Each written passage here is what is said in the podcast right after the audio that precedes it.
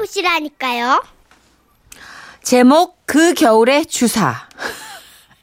어 예사롭지 않다. 인천 부평구에서 손지민 씨가 보내주신 사연인데요. 백화점 상품권을 포함해서 총 50만 원 상당의 선물 드리고요. 총 200만 원 상당의 선물을 받으실 수 있는 월간 베스트 후보로 올려드립니다. 제 친구 세연이의 얘기를 하고파서 사연을 보내요. 세연이로 말하자면 독서량도 풍부한 데다가 문화생활을 폭넓게 해서 교양미가 넘치고 외국어도 유창합니다. 购中是往哪个方向走？我在找化妆品柜台。 쇼핑센터는 어느 방향이에요? 화장품 코너를 찾고 있어요. 好， 여기다가 거적대기를 걸쳐도 세레미가 풍기는 이 시대의 대표 멋쟁이 여성이죠. 그런 세연이가 지난 겨울 아침 대바람부터 저한테 전화를 한 겁니다. 딸랄랄랄랄랄랄랄랄랄라. 어, 딸랄랄랄랄랄랄랄라. 여보세요? 혹시 내가 어제 너랑 둘이서 술 마셨니? 어젠 나랑 안 마셨는데? 아우, 지집애. 너 어제 또 달렸니? 아, 나 어떡해, 어떡해. 나 필름 다 날라갔어. 야, 네가 필름 끊기는 게 뭐 하루 이틀 일도 아니고 뭔 걱정이야. 아, 그게 아니라. 아, 나 어떡해. 아, 나 미쳤나 봐. 아, 무슨 일인데. 말을 해야 알지. 그게 아침에 일어나 보니까. 음.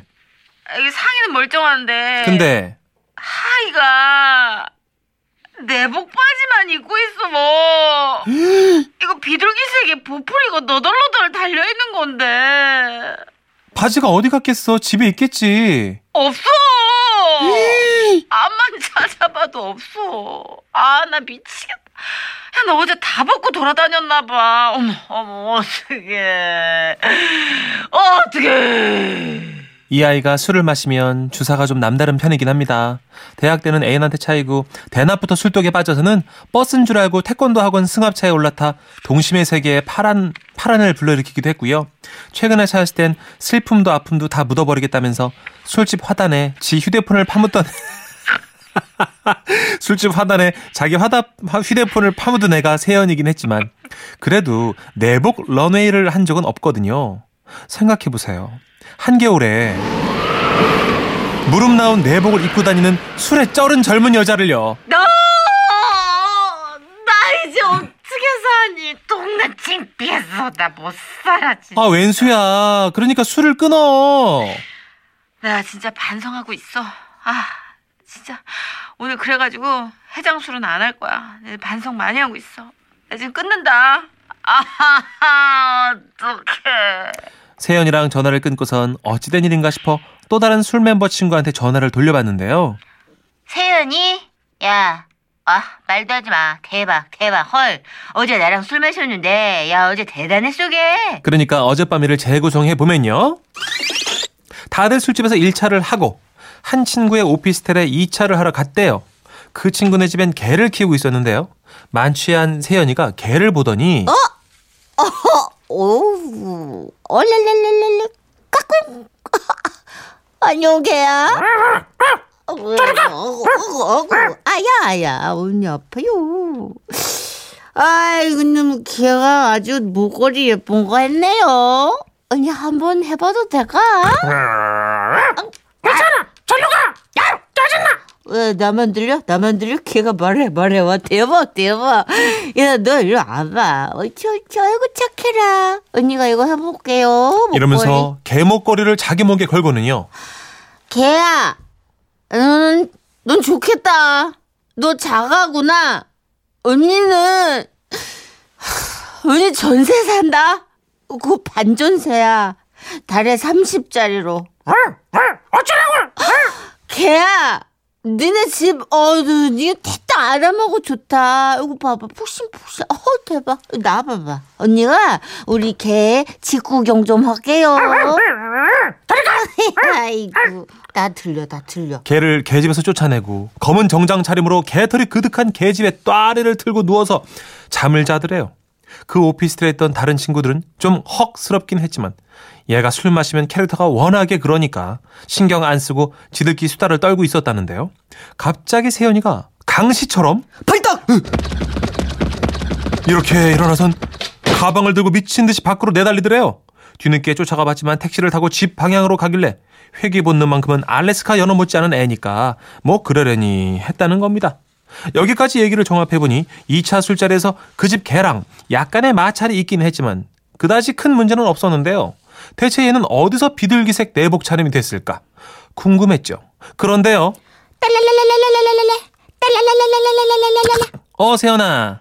나 어떡해. 아, 왜 또 뭐? 거울을 봤는데 이게 이에 어? 나 여기 이, 이 앞니에 김이 껴있어. 야, 아이 나 이거 아무래도 내복 입고 편의점에서 김밥 사 먹었나 봐. 허거거거거거거. 세연이는 술을 마시면 편의점에서 꼭 김밥 하나씩을 사 먹고 들어가거든요.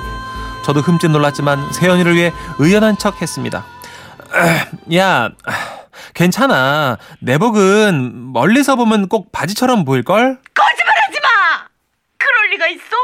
야 그리고 카드 문자 온 거 내가 봤어. 야 나 어제 내복 입고 나. 야, 나, 아, 나 진짜, 나 해장국집에도 갔었나 봐. 아, 나 진짜, 나 그 와중에 식탐은 있어가지고, 내 김밥 사먹고, 그거 해장국까지 먹겠다고, 내, 아, 나, 아, 나 미쳤나 봐. 나 미쳤다. 나 그 집 해장국 좋아하거든. 나 이제 거기 못 가야겠지? 아우, 야, 아. 어떡하겠니. 그냥 잊어. 야, 잊고 살아야지 어쩌니? 아, 끊자. 나 진짜 더 이상 아무 말도 할 수가 없고 하기 싫다. 세연이의 절망감 가득한 목소리에 제 걱정도 슬슬 더해지기 시작했습니다.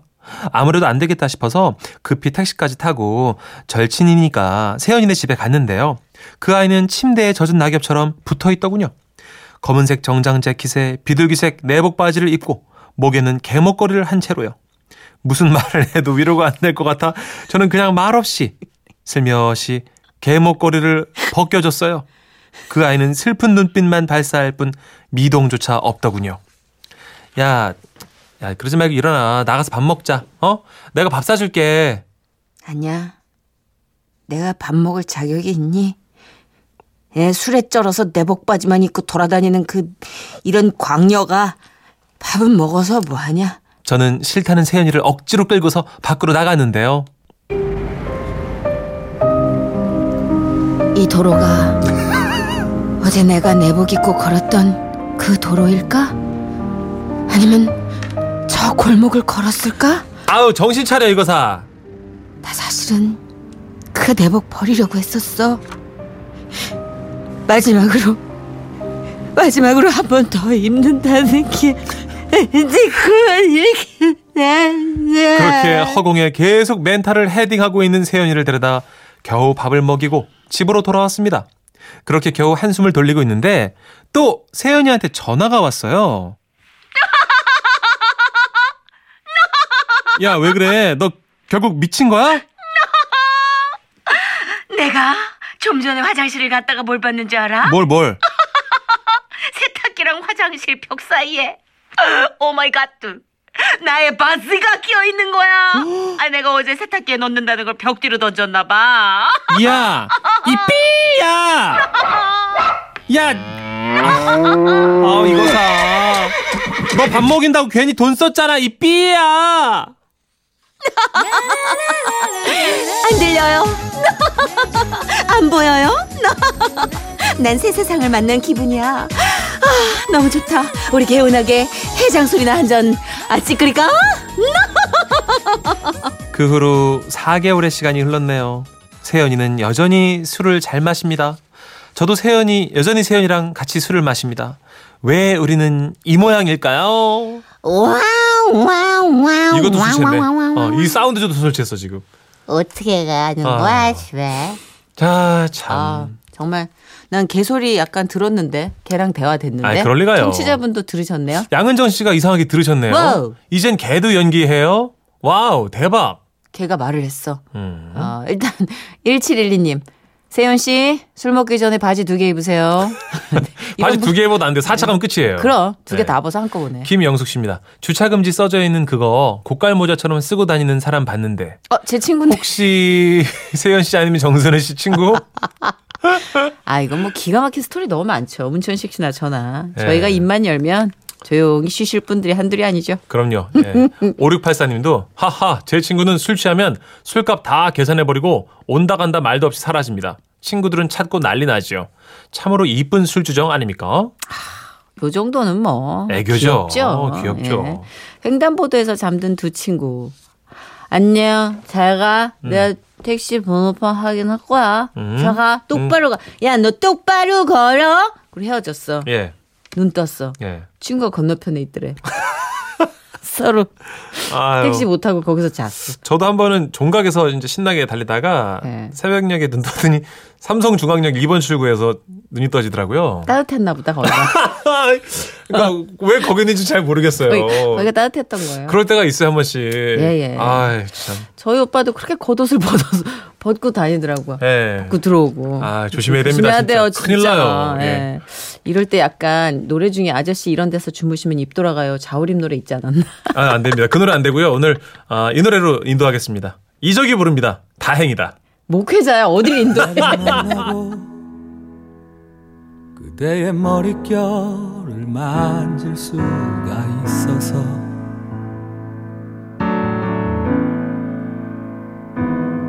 그대를 만나고 그대와 마주보며 숨을 쉴 수 있어서 웃음이 묻어나는 편지. 우와, 완전 재밌지.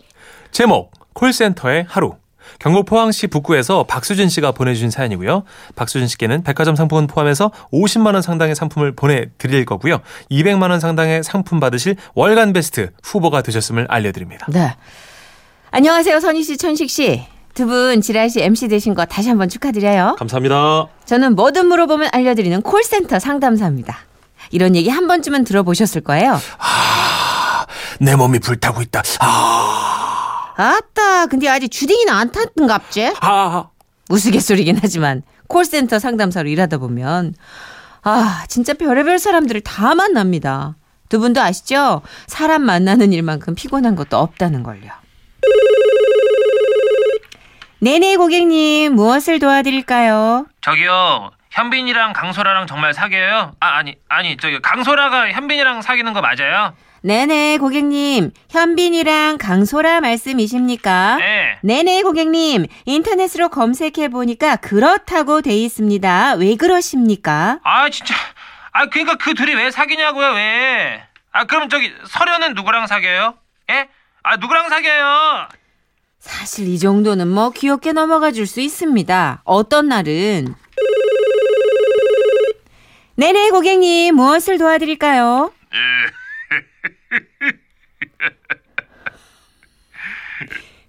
고객님 고객님 소화가 안 되십니까? 고객님 어디 불편하십니까? 아 진짜 이럴 때면 진짜 해놓고도 어, 진짜. 진짜 너무 기분 나쁘다 아, 웃음소리. 진짜 아, 괜히 했네 이런 거. 아, 집에 갈 때 생각날 것 같아. 아. 죄송합니다. 예. 아무튼 간에 아니 내가 왜 이러고 있을까? 아니 내가 무슨 부귀 영화를 누리겠다고 이런 전화까지 받고 앉아 있나 싶습니다 만 그래도 내 일이고 my job이니까 아침마다 파이팅 외치면서 출근을 하죠. 그리고 그날도 평소처럼 고객님들의 콜을 받고 있었어요. 네네 고객님 무엇을 도와드릴까요? 붙었어! 아, 뭐 이번엔 또 뭘까? 아, 한동안 잠잠하더니 또 진상 고객이 걸렸구나 싶었습니다. 네, 고객님. 붙었다는 말씀이십니까? 어. 뭐가 붙었다는 말씀이십니까? 아이 머리가 붙었어! 네? 네네, 고객님. 머리가 어디에 붙으셨습니까? 내 머리가 베개에 붙었어! 베개에 붙었다고! 베개요? 베개가 머리에 딱 달라붙었어! 이거 어떻게 뛰어? 어? 어떻게 뛰어? 네네, 고객님. 침착하시고요. 머리가 어쩌다가 베개에 달라붙으셨습니까? 그러니까 내가 머리에 이 두드러기가 나가지고 연고를 바르고 있는데 말이야. 아이 간밤에 너무 간지러운 거야. 아 그래서 연고를 또 발라야겠다 하고 찾아 발랐는데 붙었어. 머리에 머리가 이 베개에 붙었어. 연고가 아니고 본드였어. 이거 어떻게 뛰어? 아이 빨리 알려줘. 어? 네네 고객님. 본드를 연고인 줄 알고 머리에 바르셨군요. 그런데 베개에 붙어서 머리가 떨어지지 않는다는 말씀이시고요. 어. 고객님, 아무래도 상황이 좀 심각한 것 같으니까 어? 저희 쪽이 아니라 119로 연락해 보시면 어떨까 싶습니다. 안 돼! 네? 119는 바빠. 그 사람들은 너무 바빠. 머리에 베개 붙었다고 이깟 일로 오라가라 할 수는 없잖아. 그러니까 아가씨가 좀 알려줘. 이거 어떻게 뛰는 거야? 아, 이거 어떻게 뛰어? 아, 잠시만 대기해 주세요, 고객님. 검색해 보겠습니다. 내심 속상했습니다. 아, 물론 119 구급대원 분들도 많이 바쁘고 힘드시겠죠. 근데요, 우리 콜센터 상담사들도 흔히 왜 감정 노동자라고 불릴 만큼 힘든 일이거든요. 그럼요. 근데 그걸 몰라주시는 것 같아서 좀 서운하더라고요. 그래도 어찌됐든 저는 이것저것 검색해서 본드 떼어내는 법을 보이는 대로 읽어드렸습니다. 아이고, 아가씨 고마워. 어, 이름이 뭐야? 네네 고객님 오늘 저의 상담이 도움이 됐나 모르겠습니다. 오늘도 행복한 하루 보내... 그러니까 이름. 네네 고객님 행복한 하루 보내시고요. 저는 상담사 박수진이었습니다. 수진이? 아, 오케이. 할아버님과의 통화가 피곤하긴 하지만 전화를 끊고 나자 저도 모르게 피식하고 웃음이 새어 나왔습니다. 그리고 며칠이나 지났을까? 저와 상담을 했던 사람이라면서 저를 찾는다는 고객님이 있다고 하더라고요. 선배님으로부터 콜을 넘겨받고 받았습니다. 네네 고객님 무엇을 도와드릴까요? 어, 난데 아가씨. 어, 내가 노래를 들으려고 그러는데 남진, 나오나? 어, 어떻게? 누구 노래가 더 좋아? 네? 아이 누가 더 좋냐고. 남진이하고 나오나하고. 남진? 아, 그러면 내가 점심을 먹으려고 하는데 뭐가 좋을까? 짜장, 짬뽕? 짬뽕? 우리 아들이 말이야 집을 구하는 중인데 뭐가 더 좋으려나? 아파트 월세 아니면 빌라 전세? 전세? 고마워. 어, 정말 고마워. 목소리가 낯이 익다 했는데 지난번 머리에 베개가 붙었다는 그 할아버님이었어요. 그 후로도 할아버님은 마치 자신 당신 딸에게 전화하듯 종종 저에게 전화를 거셨죠. 어, 난데 아가씨 저기 그 미세먼지에는 어떻게 정말로 그 삼겹살이 좋은 거야? 네네 할아버님 잠시만요. 검색해 보겠습니다. 아, 내가 그리고 그 자식들이 다 멀리 살아서 혼자거든. 목이 칼칼해서 아파요. 이럴 때는 어떻게 저 이비인후과를 가야 돼? 아니면 어떻게 저 한의원을 가야 돼? 자세한 얘기는 알 수 없었지만 아무래도 할아버지는 자식들이 있긴 해도 혼자 사시는 분 같았어요. 그러고 나자 할아버지가 좀 짠하다는 생각도 하게 됐죠. 게다가 언제부턴가 저도 할아버지 연락이 반갑기도 하고 귀찮기도 하고 미운 종 고운 종이 다 든 것 같더라고요. 네네 고객님 무엇을 도와드릴까요? Hola, encantado de conocerle. 아 베개 할아버님 señora Sujin, por favor. 저기 할아버님 아가씨, 나 떠나. 네? 아 떠나 떠나세요 어디로 떠나세요? 에, 내 딸이 스페인에 있는데 이제 나도 내 딸 따라서 스페인에 가기로 했어. 내 발음 어때? Comida coreana y comida occidental. ¿Cuál le gustaría comer? 와, 할아버님 정말 공부 많이 하셨나 보다. 아, 근데 저한텐 무슨 일로 전화하셨어요? 그동안 고마웠다고. 이 말 하려고 전화했어. 에이그. 잘 살아.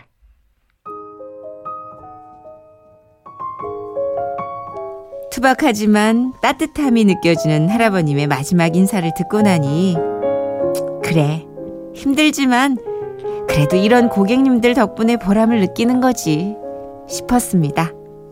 눈가도 촉촉해지면서 감동을 받고 있었는데 수화기 너머로 믿기 힘든 말이 들려왔습니다. 뻥이야! 예? 하, 하, 할아버지! 아이고 끝까지 뻥 치려고 그랬는데 아가씨 아니야. 나 실은 진짜 떠나. 아, 그동안 정말 고마웠고 어 아무리 생각해도 진짜 많이 고마웠어요.